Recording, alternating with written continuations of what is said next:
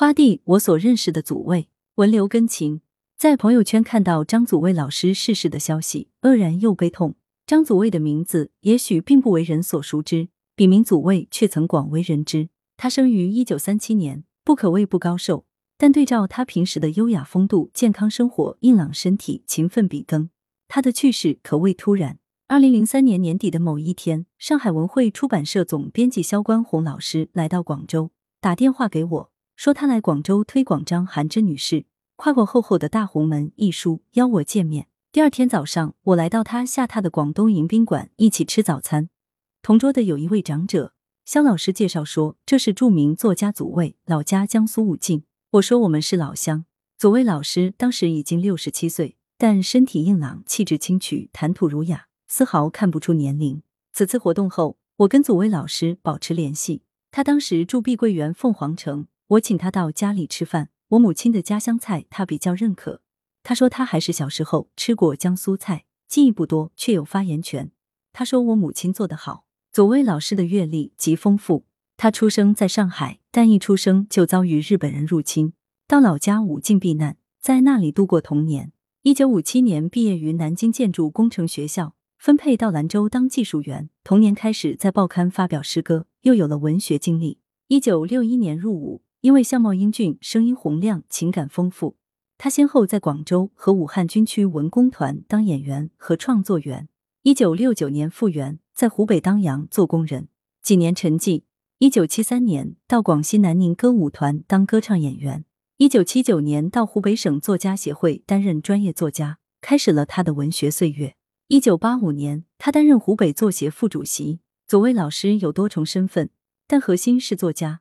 在上个世纪八十年代前后，集中创作了多部作品，在当时产生了不凡影响。比如短篇小说集《蛇仙》，中篇小说集《爱神的相似定理》，长篇小说《冬夏春的复调》等等。小说《矮的升华》获全国五四青年文学奖。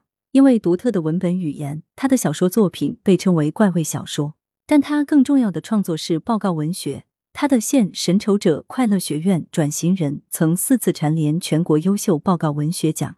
引起轰动，还有《阳气与自由延长》与《赫赫而无名的人生》，在当代报告文学领域中都属于里程碑式的著作。后来我跟毕飞宇说起祖卫老师，他很惊讶的问：“你怎么认识这么资深前辈的？”可见他的报告文学影响之大。祖卫老师不但行文大胆，而且身体力行，因此遭逢坎坷。比如他在一九八零年创作的《啊，父老兄弟》。因揭露了文革后期一件发生在湖北省天门县骇人听闻的大冤案，产生较大的社会影响，成为上世纪八十年代湖北文坛直面现实的代表作品。后来，他长期旅居法国，到二零零三年前后才回国生活与创作。在遇到祖卫老师之前，我对八十年代的印象主要集中在北京、上海两地。那时的湖北，我仅知道那里的一些作家，但过于形而下，评价不高。遇到祖卫老师。我才知道，当时的湖北集中了一大批本土的中青年思想者，所以上世纪八十年代的湖北可以说是被当代思想史遗忘的角落。祖卫老师跟我聊起这些，很兴奋。二零零五年，我请祖卫老师在天河城旁边的红城广场喝咖啡，他很高兴，送了两本书给我：传记文学《朱德群传》与《超时空艺术对话》，杨英风 vs 米开朗基罗和毕加索。他跟我聊到曾经对武汉大学老校长刘道玉做专访，见过朱光潜老先生。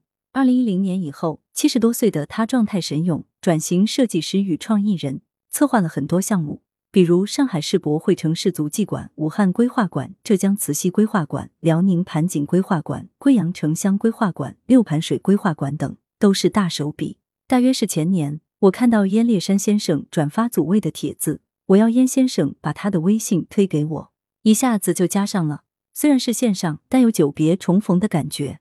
他笔耕不辍，经常将各种闪耀着智慧火花的帖子，包括他自己创作的，推送给我。我知道他定居武汉，惦记着专程去拜访他。现在他居然先逝，我们相约同游武汉、广州、常州的计划瞬间成空，深感遗憾。他一辈子活得自在而充实，以八十七岁的人生无愧于他的时代。来源：羊城晚报羊城派。责编：吴小潘。